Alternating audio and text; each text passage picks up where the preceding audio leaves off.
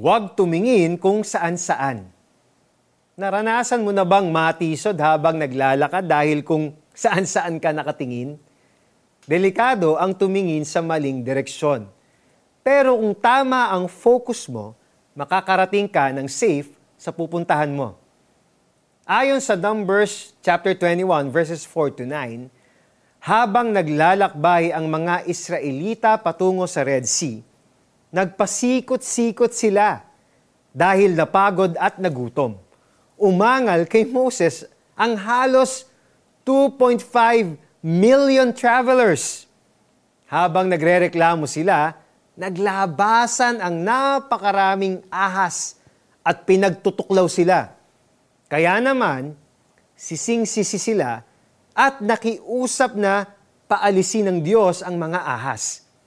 Pero imbes na paalisin ang mga ahas, inutusan ng Diyos si Moses na gumawa ng tansong ahas. Ilagay iyon sa dulo ng isang mahabang kahoy at sabihan ng mga tao na tumingin doon ang sinumang natuklaw upang hindi mamatay. Lahat nga ng natuklaw ng ahas ay tumingin sa tansong ahas at hindi namatay.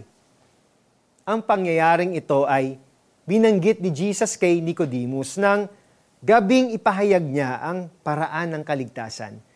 Tulad ng tansong ahas na inilagay sa kahoy, si Jesus ay ipinako at ibinitin sa krus.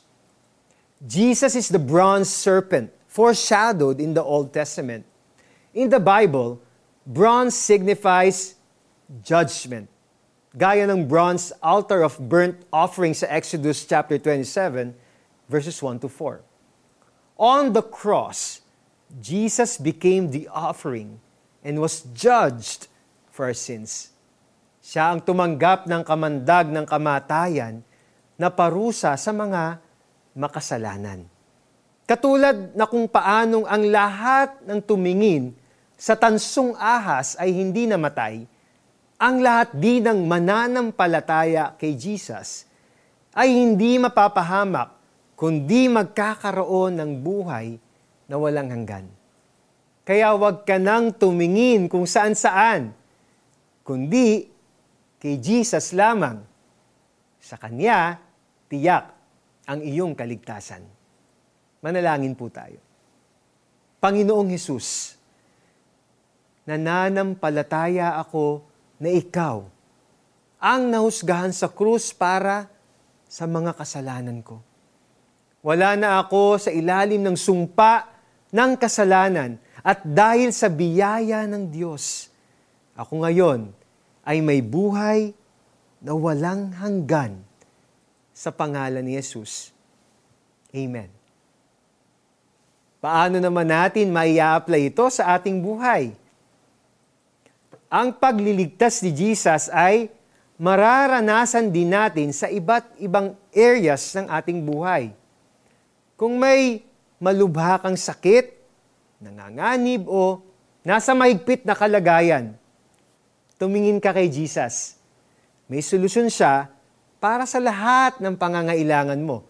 Pero kung hindi man ito ayon sa inaasahan mo, tiyak na mas mabuti ito.